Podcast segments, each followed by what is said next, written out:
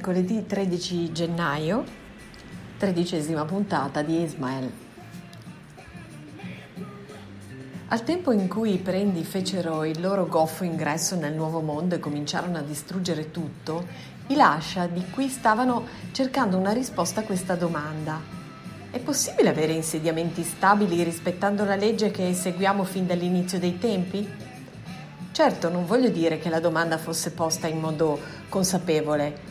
I Lascia non erano consapevoli di questa legge più di quanto i primi aeronauti fossero consapevoli delle leggi dell'aerodinamica. Ma ugualmente erano alle prese con questo problema e abbandonavano un apparecchio civiltà dopo l'altro cercandone uno che fosse in grado di volare. Tuttavia, procedendo così, l'impresa era lenta operando solo per tentativi ci avrebbero messo altri 10.000 anni o forse 50.000. Evidentemente erano abbastanza saggi da capire che non c'era fretta. Nessuno li obbligava a spiccare il volo. Per loro non aveva senso affidarsi a un apparecchio civiltà che fosse destinato al disastro come avevano fatto i prendi.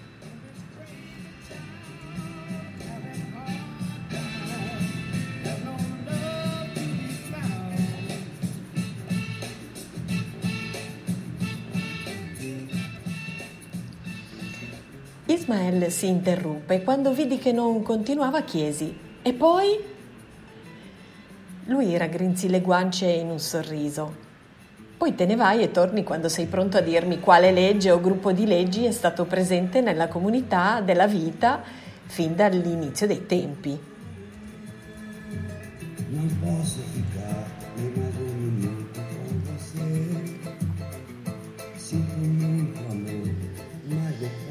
non sono sicuro di essere pronto. È stato il nostro obiettivo degli, negli ultimi tre o quattro giorni, se non fin dall'inizio, fare in modo che tu fossi pronto. Ma non saprei da che parte cominciare.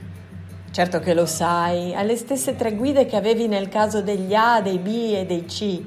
La legge che stai cercando viene osservata invariabilmente dalla comunità della vita da 3 miliardi di anni annui rivolto all'esterno. Ed è per questo che le cose sono andate così. Se questa legge non fosse stata osservata fin dall'inizio dei tempi da tutte le generazioni che si sono susseguite, i mari sarebbero deserti senza vita e la terraferma sarebbe ancora polvere che soffia nel vento. Tutte le innumerevoli forme di vita che conosci sono arrivate all'esistenza seguendo questa legge e seguendo questa legge è nato l'uomo. E soltanto una volta nella storia del pianeta una specie ha cercato di vivere sfidando questa legge. Anzi, non un'intera specie, ma un popolo. Quello che ho chiamato prendi.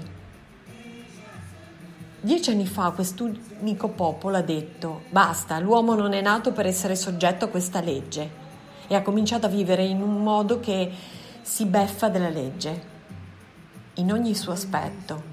Nella civiltà dei prendi ogni proibizione della legge è diventata una linea di condotta fondamentale e adesso, dopo 500 generazioni, quella civiltà sta per scontare la punizione che ogni altra specie ci avrebbe scontato per aver vissuto contro la legge.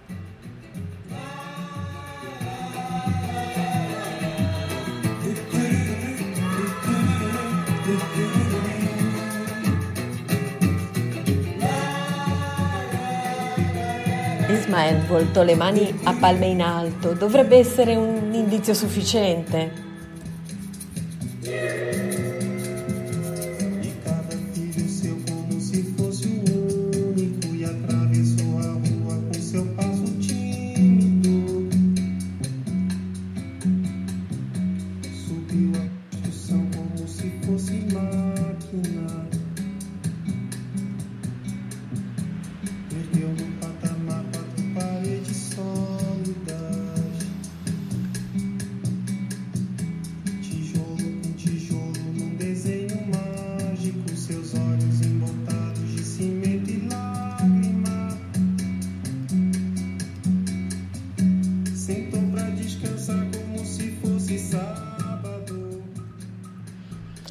Porta si chiuse dietro di me e io restai lì fermo. Non potevo tornare dentro e non volevo tornare a casa, quindi restai dove mi trovavo. Avevo la mente vuota e mi sentivo depresso. Senza una ragione al mondo mi sembrava di essere stato rifiutato. Le faccende di casa erano indietro sotto ogni punto di vista. Inoltre ero in ritardo sul lavoro. Non avevo rispettato nessuna scadenza.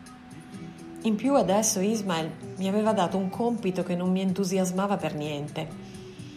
Era tempo di darsi da fare e mettere la testa a posto, quindi feci una cosa che non mi capita spesso. Uscii e mi ubriacai. Avevo bisogno di parlare con qualcuno e chi beve da solo è fortunato in questo senso, ha sempre qualcuno con cui parlare.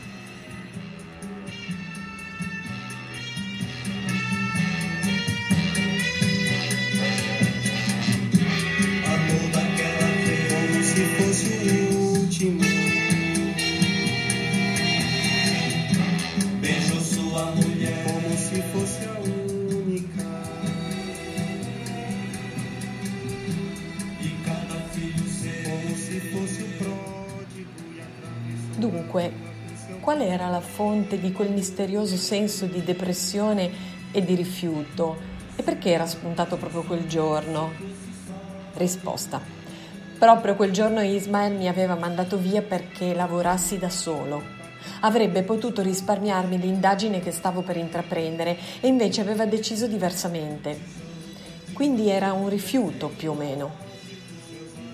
Era infantile prenderla a quel modo, lo ammetto, ma non ho mai preteso di essere perfetto. C'era anche qualcos'altro però, perché mi sentivo ancora depresso. Il secondo Barbon mi aiutò a venire a capo. Stavo facendo progressi. Proprio così. Ecco qual era l'origine della mia depressione. Ismael aveva un programma. Beh, certo, perché no? Lo aveva sviluppato con un lavoro di anni, un allievo dopo l'altro era più che giusto. Avere un progetto era necessario. Parti da qui, poi arrivi là, poi un po' più in là e ancora più in là e alla fine, voilà! Un bel giorno hai finito. Grazie per la partecipazione, auguri per il resto della tua vita e ricordati di chiudere la porta quando esci. Quanto lontano ero arrivato? Ero a metà strada? A un terzo? A un quarto? Dovunque fossi, ogni progresso mi avrebbe portato un po' più vicino a uscire dalla vita di Ismael. Qual è la definizione più impietosa per descrivere questo mio modo di affrontare la situazione? Egoismo? Possessività? Meschinità?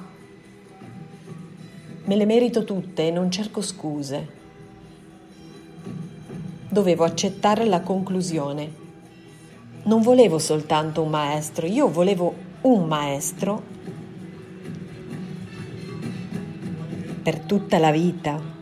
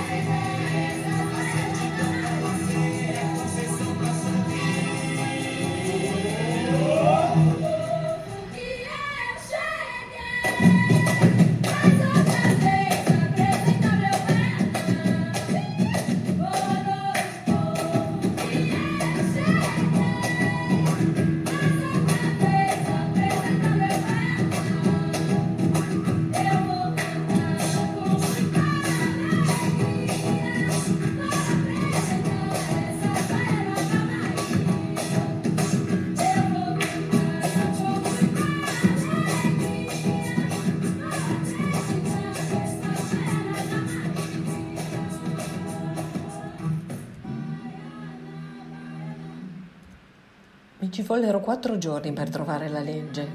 Passai il primo a ripetermi che non ce l'avrei mai fatta, altri due a lavorarci e l'ultimo ad assicurarmi di esserci riuscito.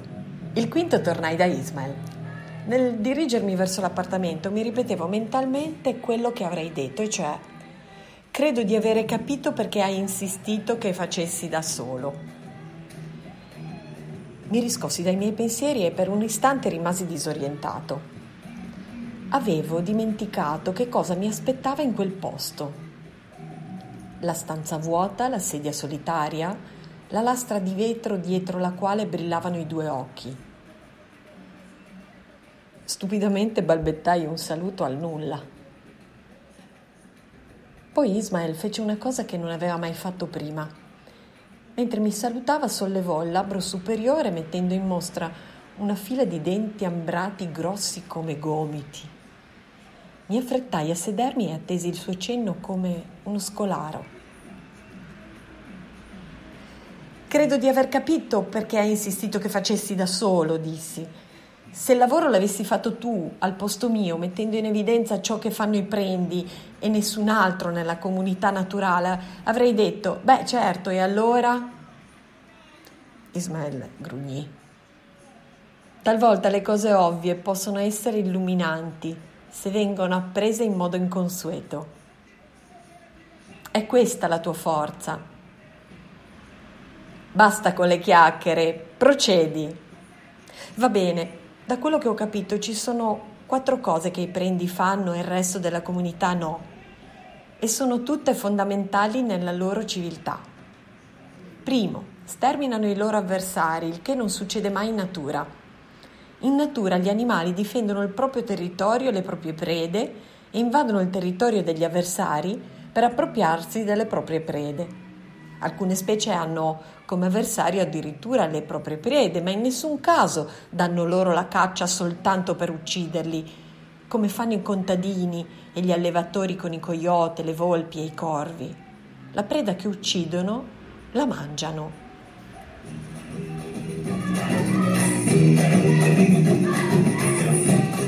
Ismail annui.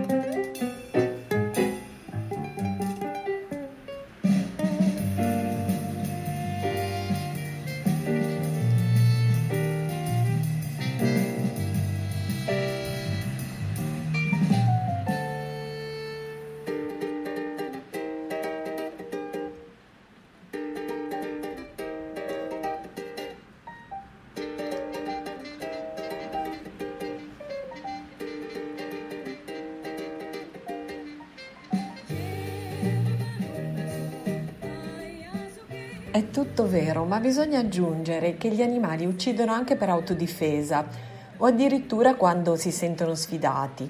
I babbuini, per esempio, a volte attaccano un leopardo che non li ha attaccati. Ciò che conta però è che quando i babbuini possano cercare il cibo non cercheranno mai i leopardi. È, per, è che per quanto i babbuini possano cercare il cibo non cercheranno mai i leopardi. Temo di non aver capito. Voglio dire che in mancanza di cibo i babbuini si organizzeranno per cercarne e invece, in mancanza di leopardi, non si organizzeranno mai per cercarne uno. In, paro- in altre parole, è come dici tu, quando gli animali vanno a caccia, anche animali particolarmente aggressivi come i babbuini, è per cercare nutrimento, non per sterminare gli avversari o comunque gli animali che si nutrono di loro. Sì, adesso è chiaro. Ma come fai a essere sicuro che questa legge viene eseguita invariabilmente pur ammettendo che in natura, come la chiami tu, non si sono mai viste specie concorrenti sterminarsi l'un l'altra? Se non fosse seguita invariabilmente, allora le cose, come dici tu, non sarebbero andate così. Se le specie avversarie si dessero la caccia solo per eliminarsi a vicenda, allora non ci sarebbero più avversari. A ogni livello resterebbe soltanto una specie, la più forte. Continua. Secondo, i prendi distruggono sistematicamente il cibo dei loro avversari per dare spazio al proprio. Niente del genere accade nella comunità naturale. Lì la regola è prendi ciò che ti serve e lascia stare il resto. Ismael Anui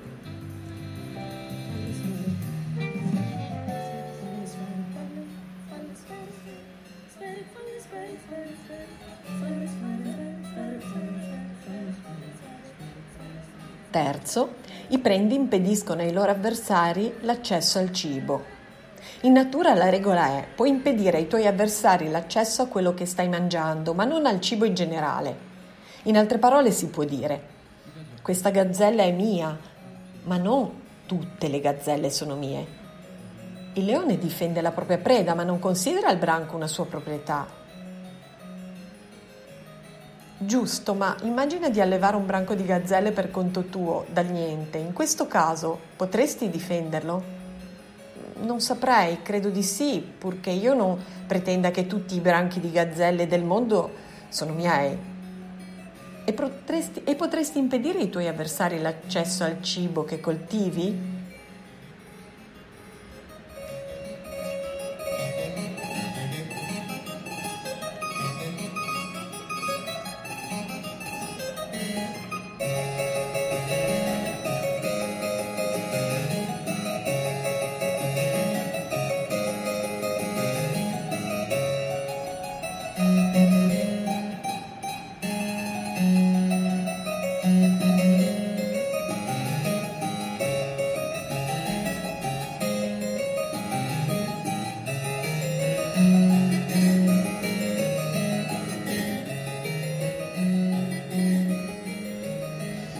Ripeto, la nostra politica è ogni centimetro quadrato di questo pianeta ci appartiene, quindi se decidiamo di sfruttarlo completamente, allora sarà bene che i nostri avversari si estinguano e tanto peggio per loro.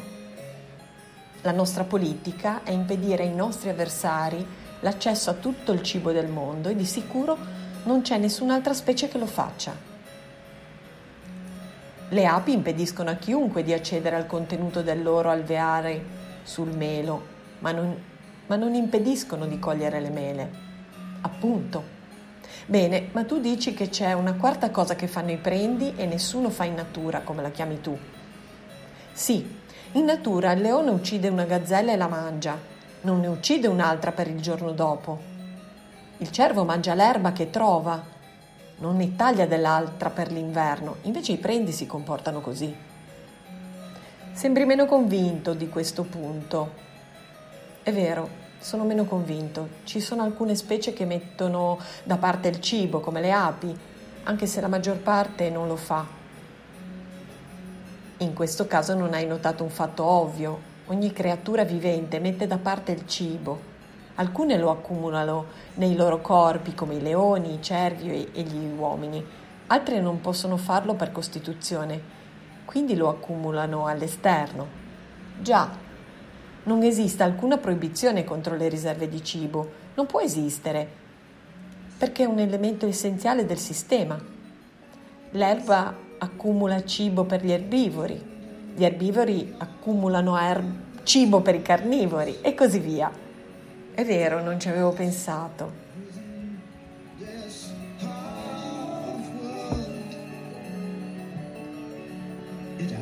see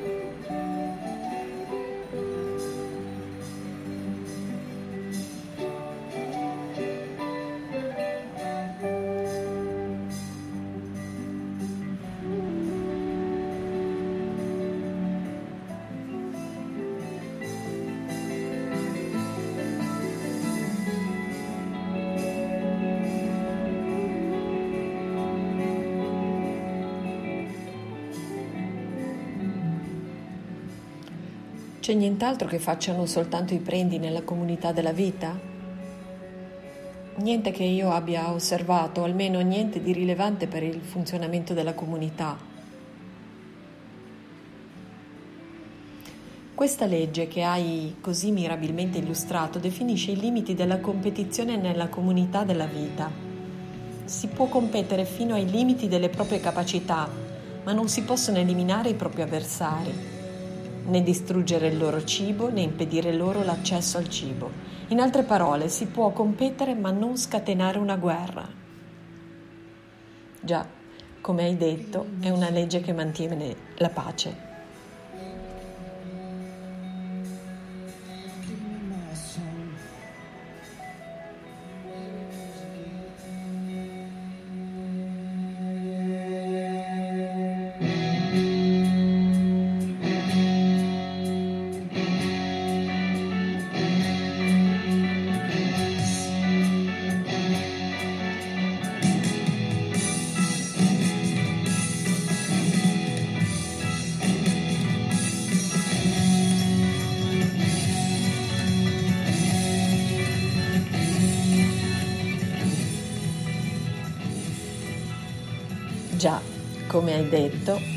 Legge che mantiene la pace.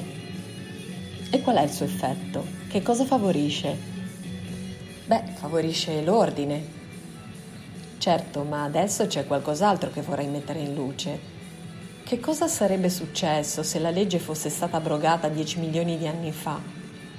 Che cosa sarebbe adesso la comunità della vita?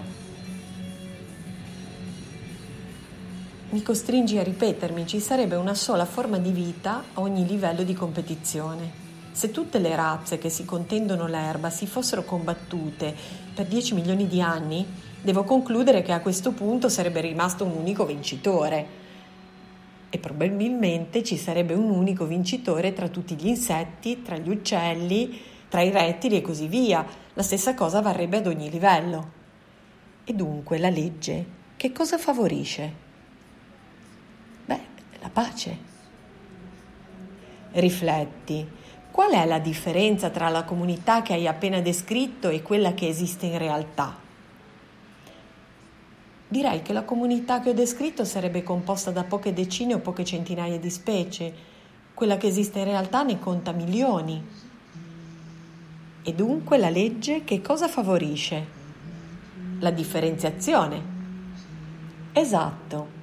E che cosa c'è di positivo nella differenziazione?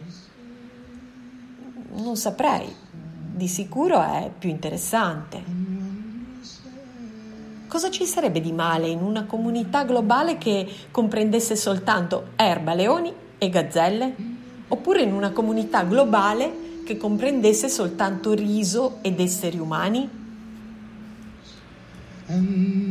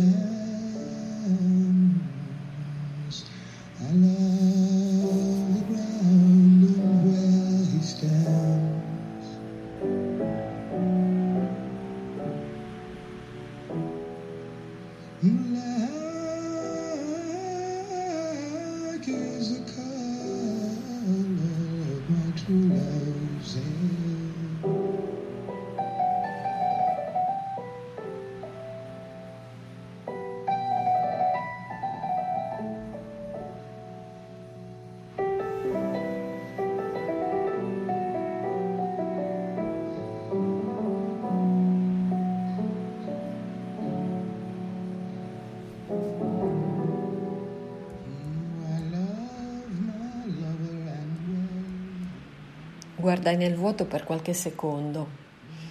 Credo che una comunità simile sarebbe ecologicamente fragile, sarebbe molto vulnerabile. Ogni minimo cambiamento nella situazione generale farebbe crollare tutto. Ismael annui.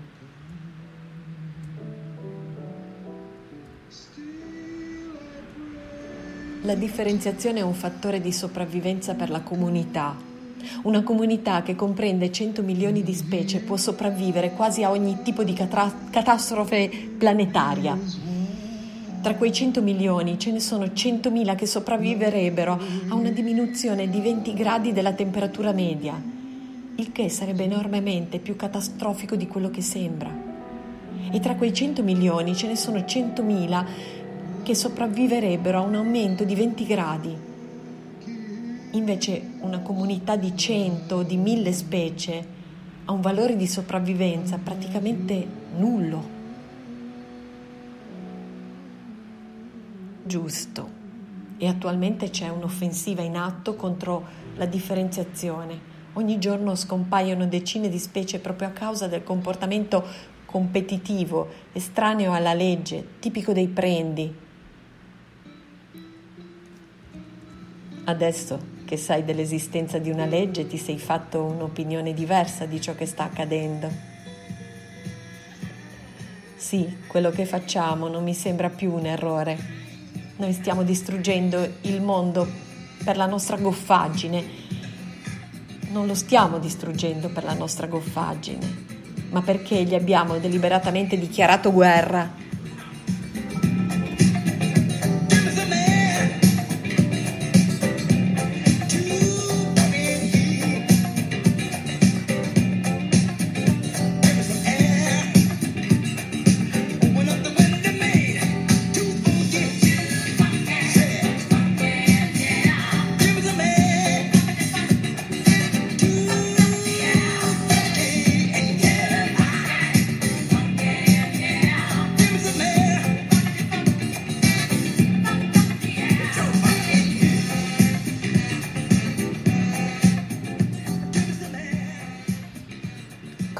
detto, la comunità della vita sarebbe distrutta se ogni specie si escludesse dalle regole di competizione stabilite dalla legge. Ma cosa succederebbe se a farlo fosse soltanto una specie? A parte l'uomo? Sì, ma ovviamente avrebbe un'astuzia, una determinazione pari a quelle dell'uomo. Immagina di essere una iena. Perché mai dovresti dividere la selvaggina con quei pigri e dispotici leoni? Ogni volta la stessa storia, tu uccidi una zebra e subito arriva un leone che ti caccia via e si serve per primo, mentre tu resti in disparte in attesa dei suoi avanzi. Ti sembra giusto? Pensavo che andasse al contrario, i leoni uccidono la preda e le iene si li infastidiscono con le loro incursioni. Anche i leoni uccidono alcune prede, non c'è dubbio, ma non si tirano certo indietro quando possono appropriarsi di quelle di al- altrui. Ok. Dunque, non ne puoi più dai leoni, che faresti? Ah, li sterminerei. E quali sarebbero le conseguenze? Beh, fine delle ruberie. Di che cosa vivono i leoni? Zebre, gazzelle, selvaggine in genere. Ma adesso i leoni non ci sono più. Come cambierebbero le cose per voi? Ho capito dove vuoi arrivare. Per noi non ci sarebbe più selvaggina. Fino a quando? Lo guardai con espressione vacua. Va bene, davo per scontato che conosce, conoscessi l'ABC della, dell'ecologia. Nella comunità naturale, quando aumenta la disponibilità di cibo, aumenta la popolazione. Quando la popolazione aumenta, la disponibilità di cibo diminuisce e quando la disponibilità di cibo diminuisce, diminuisce la popolazione. Ciò che mantiene l'equilibrio è proprio l'interazione tra un numero di prede e un numero di cacciatori. Lo sapevo benissimo, solo che non ci avevo pensato. D'accordo, ribatté Ismael seccato aggrottando la fronte. Allora pensaci. It's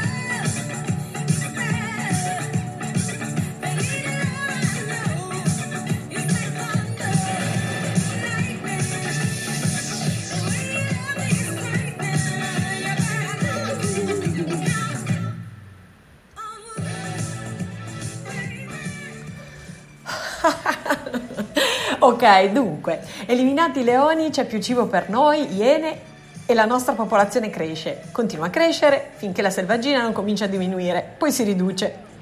In circostanze normali andrebbe così, ma voi le avete cambiate le circostanze, avete deciso che la legge della competizione limitata non si applica alle iene. Giusto. Quindi elimineremo gli altri concorrenti.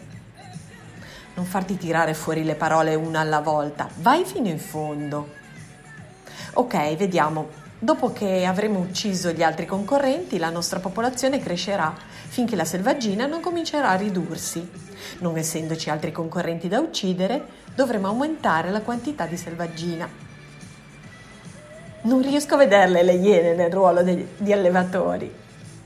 Avete ucciso tutti i vostri concorrenti, ma anche la selvaggina ha i suoi avversari, quelli che le contendono l'erba, i quali diventano dunque vostri avversari di secondo grado. Uccideteli e ci sarà più erba da mangiare per la selvaggina. Giusto, più erba per la selvaggina significa più selvaggina, il che significa più iene, il che significa che cosa ci è rimasto da uccidere. Ismail si limitò a inarcare un sopracciglio. Non è rimasto più niente. Pensaci. Pensai, d'accordo, abbiamo eliminato i nostri avversari diretti e quelli di secondo grado. Adesso potremmo eliminare quelli di terzo grado, le piante che contendono all'erba lo spazio e la luce. Esatto. Di conseguenza ci sarà più erba per la vostra selvaggina e più selvaggina per voi. È buffo. I contadini e i mandriani lo considerano quasi come un dovere sacrosanto eliminare tutto ciò che non possono mangiare. Eliminare tutto ciò che mangia ciò che loro mangiano, eliminare tutto ciò che non sia commestibile per ciò che loro mangiano.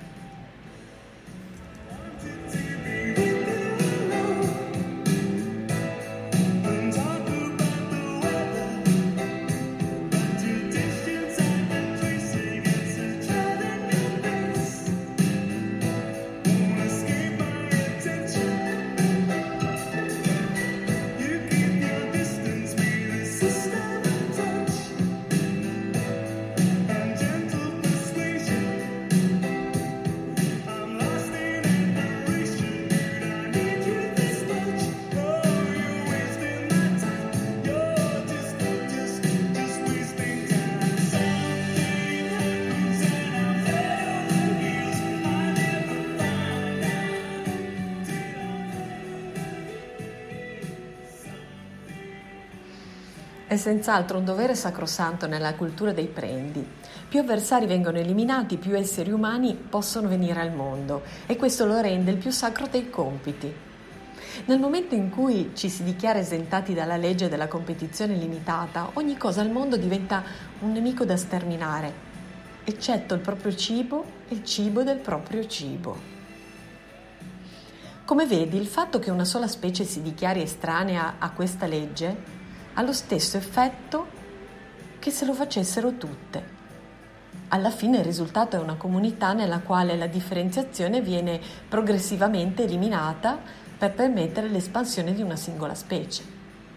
Già, si arriva per forza al punto a cui sono arrivati i prendi, a insistere nell'eliminare i propri avversari, a insistere nell'aumentare le proprie riserve di cibo, a insistere nel chiedersi come risolvere l'esplosivo aumento demografico. Come ce la siamo cavata fino a ieri, producendo quantità di cibo per nutrire la popolazione in più, quantità maggiori di cibo. Intensificare la produzione per nutrire una popolazione più vasta conduce a un'ulteriore crescita della popolazione. Lo ha detto Peter Farb nel libro Umanità. Secondo te è un paradosso? No, secondo lui è un paradosso. Perché? Ismael si strinse nelle spalle. Si rendeva conto che in natura ogni specie, senza eccezioni, non smette di moltiplicarsi finché non glielo impedisce la mancanza di cibo. Ma come ben sai, Madre Cultura insegna che una simile legge non si applica all'uomo. Già.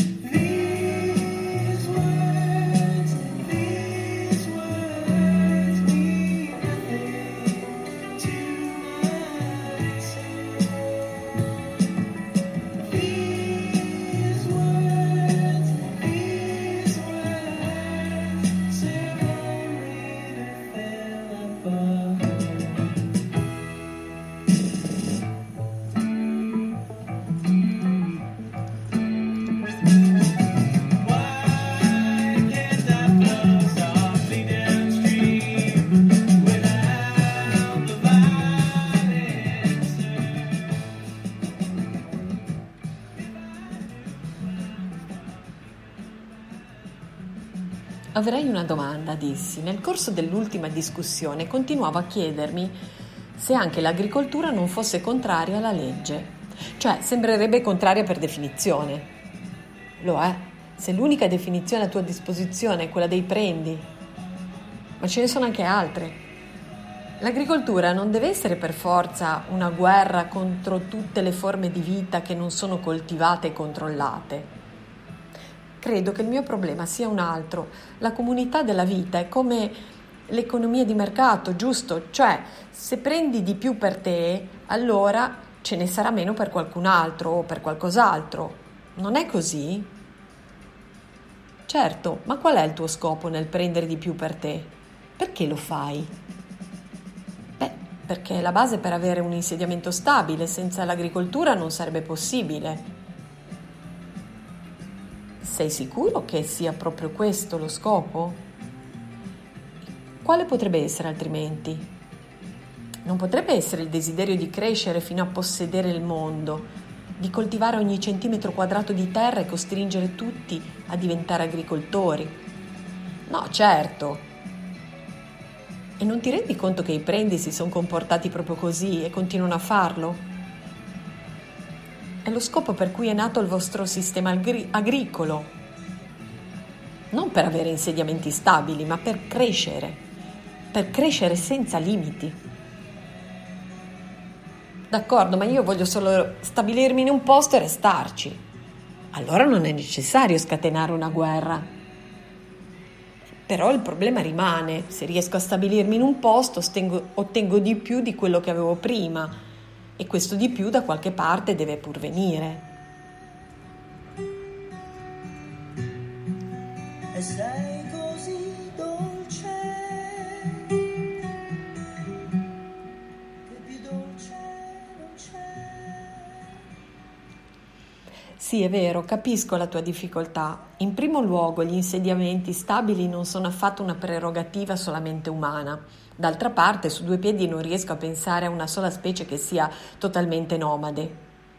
Esiste sempre un territorio, una zona di caccia, un luogo per gli accoppiamenti, un alveare, un nido, una greppia, un riparo, una stia, un buco, una tana. Tra gli animali esistono vari gradi di insediamento, così come tra gli esseri umani. Perfino i cacciatori raccoglitori non sono del tutto nomadi, e ci sono vari stadi intermedi tra loro e gli agricoltori veri e propri. Alcuni cacciatori raccoglitori praticano una forma di raccolta intensiva per accumulare provviste ed essere maggiormente stanziali. Poi ci sono i semi-agricoltori che un po' coltivano e molto raccolgono. E infine ci sono i quasi agricoltori che molto coltivano e un po' raccolgono e così via.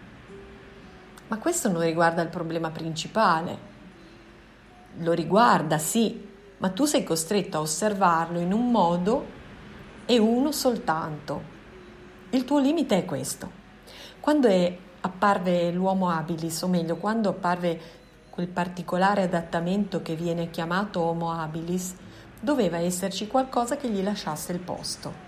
Non voglio dire che qualche altra specie abbia dovuto estinguersi, ma che fino dal primo istante l'Homo habilis si è trovato in competizione con qualcos'altro. Non con una, ma con mille cose che dovevano tutte diminuire sotto qualche aspetto per lasciargli spazio. Lo stesso vale per ogni specie comparsa su questo pianeta.